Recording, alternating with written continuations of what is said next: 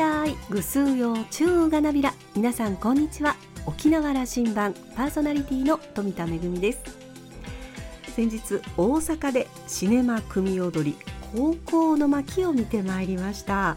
え沖縄でご覧になった方も多いかと思いますけれども私ちょっと沖縄でタイミングが合わなくてどこかで見ることができないかなと思ってましたら先日大阪の地に宮平貴子監督も上陸をいたしまして、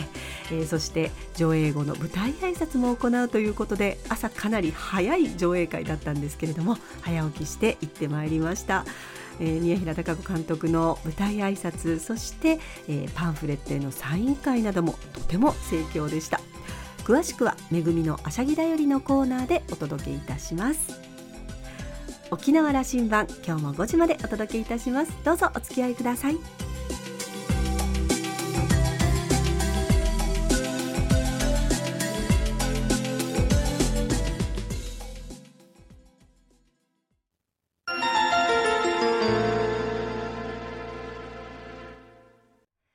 那覇空港の2本の滑走路が一望できるレキオスラウンジ。今週は演出家の平田大一さんをお迎えしました。おしゃべりのお相手はラウンジ常連客で沖縄大学の島田克也さんです。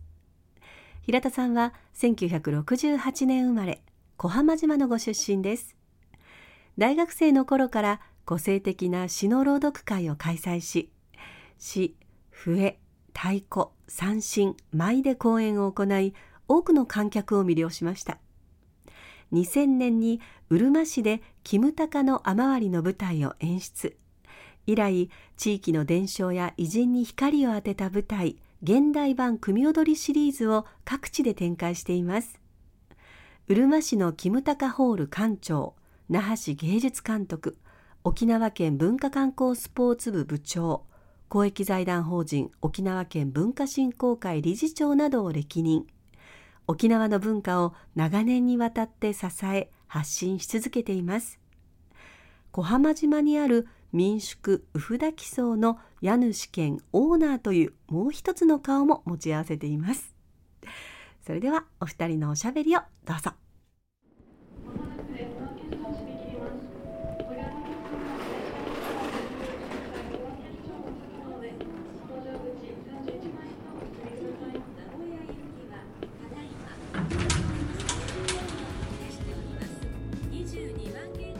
自身の、はい。期50年2022年去年ですけどね。どうですか？どんな実感が悪い？僕のあの実は名刺にですね、うん、目指せ沖縄文化具数字元年って書いてあるんですね。あるある。でこれあの目指せ沖縄文化の具数字お祝い元年は2022年の本当だよね。復帰50周年。だよね。だと僕はもう決めてたんですよね、うん、で新しい沖縄にリセットされるゼロベースにもう一回その立ち返るべきタイミングはあの復帰の50年の年なんじゃないかって僕は決めてたんですけどそれはどういう姿かって言ったらそれはもう文化をあの例えて言うならばそうですねおやつではなくて主食として捉える沖縄っていう考え方ですね。今いろんな政治の皆さんとかそのいろんなリーダーの人たち地域それから県の人たちもそうですけどまあ観光分野もそうですが沖縄って言えば文化芸能歌と踊りの島国とかって言いますけど本当にそれを実現させていこうと。本当にそれを真からそれをこう実感していろんな活動とかにつなげていってる人たちってそんなにいないんだと僕はあの思うんですね。だから僕は本当にその文化っていうものをにすごくこうあの、まあ、住人の一人として文化の世界に生きる。なんとかその文化を軸にいろんな感動体験が広がっていくっていう。という社会になる無数字の年であるんだということを、うん、そうです。想像なさってもう2022年はそうだと、うん、で僕は実はその20代の前半に、えー、まあ、卒業と同時に大学東京すぐ島に戻って南東知事の活動を始めたんですけどその時にその質問されたんですよ新聞記者にね。当時インタビューで。あの僕が島限定販売の本を出したから、うん。うん、なんでこんな本出したんですかって。平田さんの夢は何ですかって。僕の夢はその一流の島人になることですって言ったんですよ、そしたらその記者がクスッと笑って「一流の島人ってどういうことですか?」って。当時の僕のその取り巻く環境は親とか、うん、いろんなその世代たちっていうのは沖縄に生まれた島に生まれたってことは鎖であって根っこじゃないんだと。もお自分たちは本当に、えー負のスパイラルをずっとこうなんか抱えてるような状況だったんみんなですけど。出ていく準備をするというのがと目標でね。はいだから僕は逆に戻ってきたらいやそうじゃないんだとうちのお父さんお母さんね親父おふの言うことも分かるしみんな言う分か分かるんだけどそのこの島の人たちの生き方っていうのはあの実はすごく古くて新しいんだと。潮の干満気圧の工程月の満ち欠けを見ながら種をまく収穫に行くあの漁に出る。その感覚こそがきっともう4 5 0年経ったらねあの新しい感覚としてきっとこうなんか受け止められる時代になるんじゃないかって。20代前半に、まあ、すごいなんかなんていうんですかね。あの生意気なことを言ってそれで始まった活動自体が僕の原点がそうだった南東市としてはいの活動でしたね、小浜島でね。そうです。いやそれはねあのつまりあの頃で言うと、まあ、61歳になってる私からするとね、はい。えー当時の20代30代前半ぐらいまでは、なんとか東京ナイズしたかったわけよ。うちの口も抑えてね。はい。大和口上手だろうと言われたかったわけですよ。はいはいはい。まあ、沖縄文化に興味はほとんどなかった時代ですわ、はい。70年代80年代、まあ、やはり90年代の後半うん平田さん世代がはい。少し目覚める人がこうやって出てきてそうです活動に入った、うん僕はそんな認識でいるわけね。僕は特にあのまあ南東詩人っていう活動そのものもそうです。しあとミルクムナリとかね。はい。曲もそうですけど。なんで常に僕の活動って実は一貫してるんですよね。例えばキムタカの「雨割り」もそうですし、えーダイナミック琉球」っていう今新しい曲もそうですけどその古いものが新しいその視点は郷土なれど視野は世界っていうようなそういう何かこの考え方っていうんでしょうか、そういうのをあのずっとこうやってきた。だから決して新しいものを作ってるんじゃなくてもともと島にあったいいものに光の当て方を変えるあるいはちょっと入れ替えてみる。あのアングルをちょっと変えてみる。高さを違えてみるとかローアングルをちょっと高いアングルしてみるとか。なんか視点目線を変えてってみることで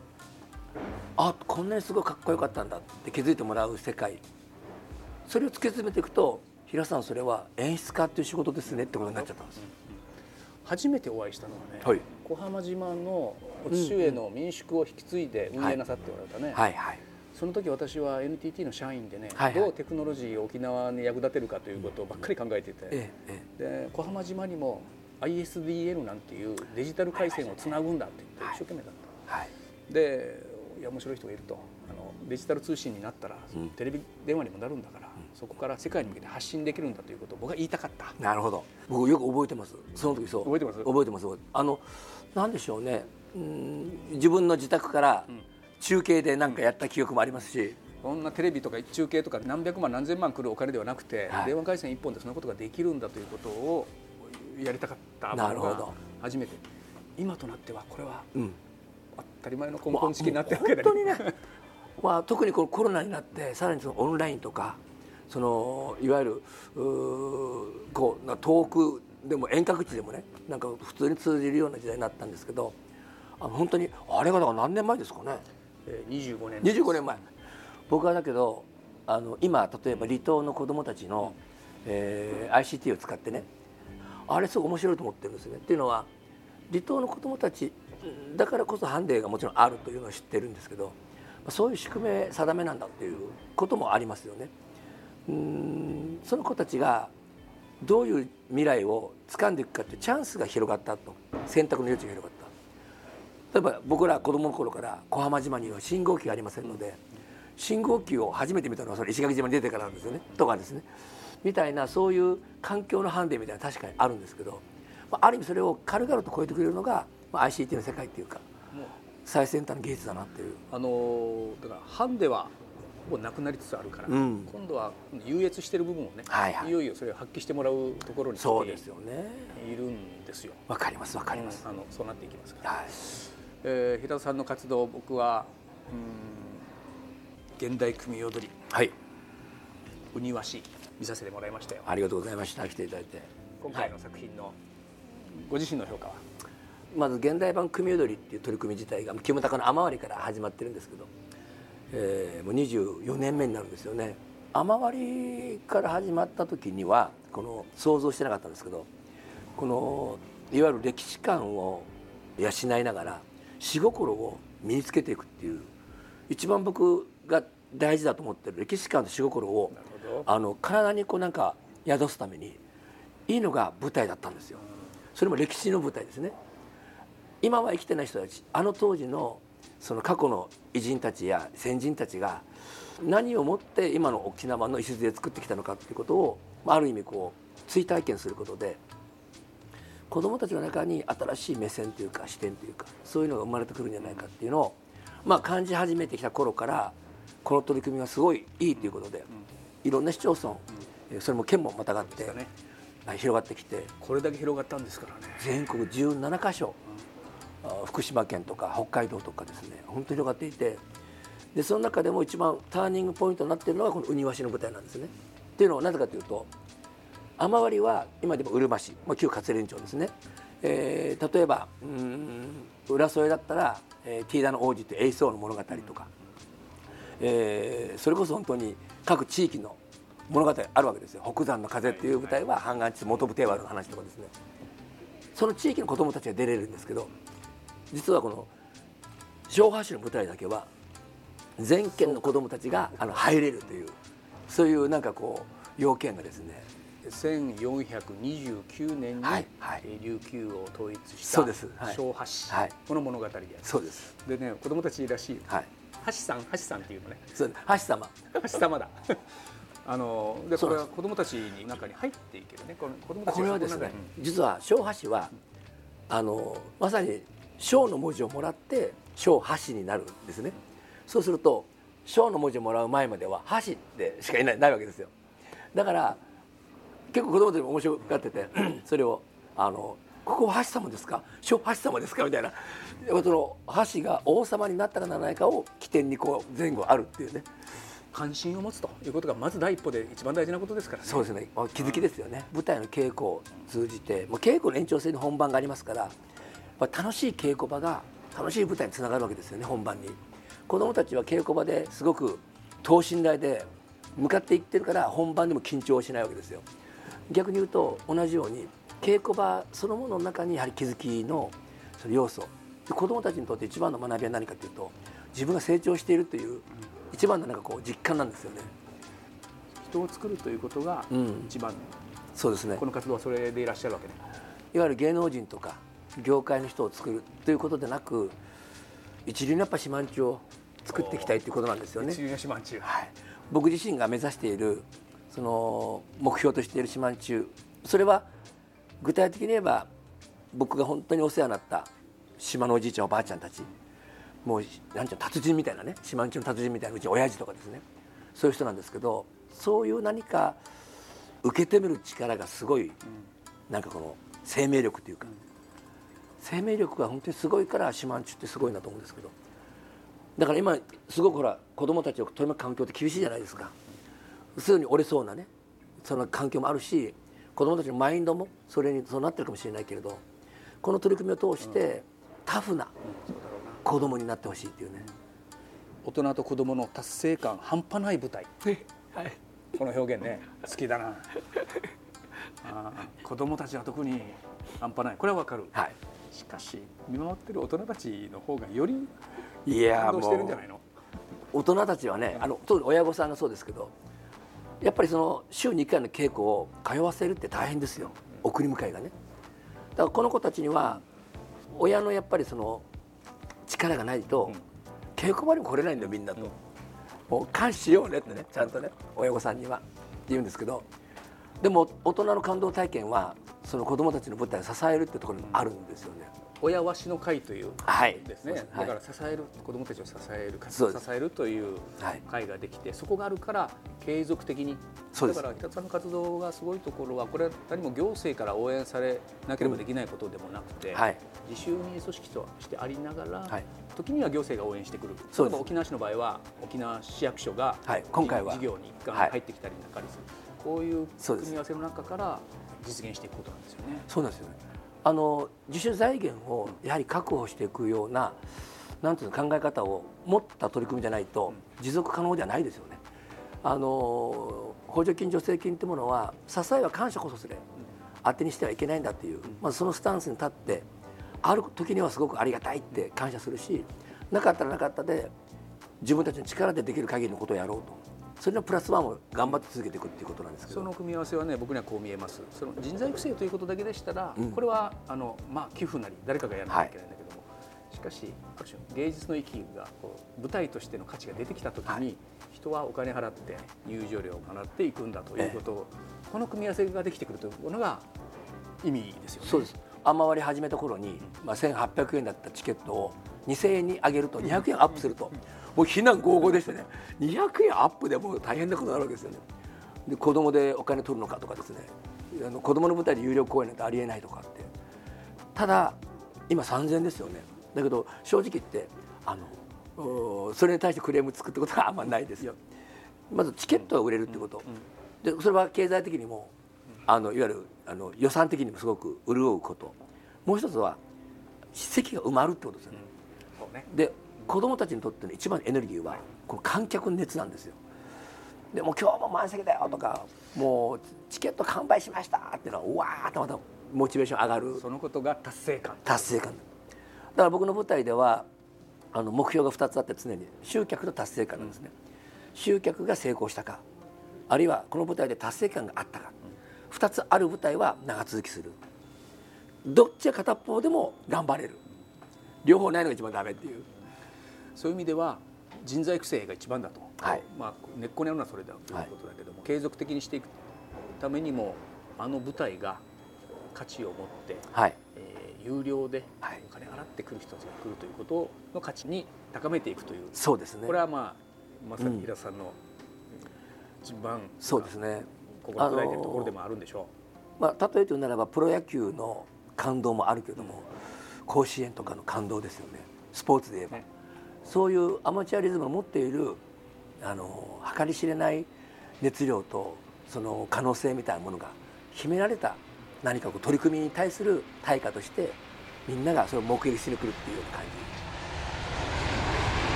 平田さん冒頭に、えー、文化はおやつではなくて主食というお話をされてましたが私も強く共感します。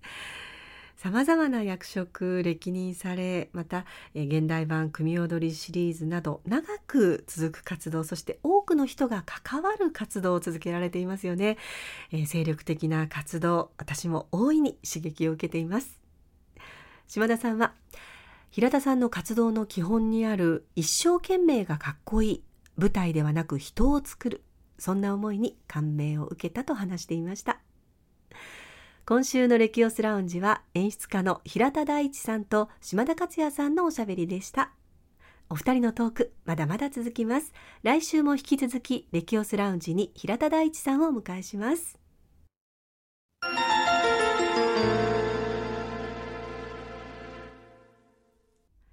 めぐみのあしゃぎだりのコーナーです先日大阪にあります第七芸術劇場という、まあ、レトロでとても雰囲気のある素敵な映画館で行われましたシネマ組踊り高校の巻宮平孝子監督の舞台挨拶もあるということで朝早かったんですが出かけてまいりました。えー、本当に盛況で、えー、これからまあ全国回るということでとても楽しみですね。多くの皆さんにぜひご覧いただきたい映画です。まあ、そもそも組踊りというのは琉球王国時代に踊り奉行玉城長君が創作したと言われている琉球独自の歌舞劇です。琉球の伝説をもとに琉球舞踊や琉球古典音楽を基礎として日本や中国の芸能に影響を受けながら発展してきました。玉城長君が作ったと言われる5作品のほかおよそ70作品があると言われ現在も新作が誕生しています。この300年受け継がれる組踊りを新しい切り口で映像化したプロジェクトがシネマ組踊りです。実力派の出演陣と沖縄の映画制作を支える一流のスタッフが集結して組踊りの様式美や舞台ではなかなか見られない役者の繊細な表情緊迫感あふれる演奏者の音楽流暢なセリフ回しなど組踊りの魅力を余すところなく映像で捉えることに成功しています。監督は沖縄出身の宮平孝子監督です。伝統芸能は初めてという方にこそ見てほしいということで本編が始まる前に組踊りの歴史や特徴などの解説がなされてまた本編にも分かりやすい字幕をつけることで初めて見る方も世界に入りやすくなっているというシネマ組踊りです。えー、先日は大阪そしてこれから、えー、京都神戸横浜名古屋、えー、栃木東北などなど、まあ、全国を回るということですぜひ皆様ご覧ください。めぐみのあしゃぎだよりのコーナーでした。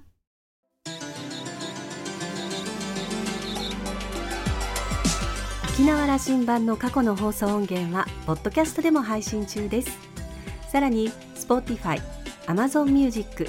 Google ポッドキャストにも連動していますのでお好きなサブスクリプションサービスでお楽しみいただけます。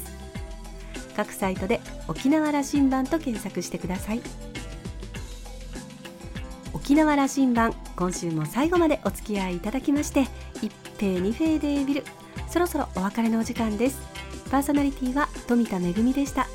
それではまた来週。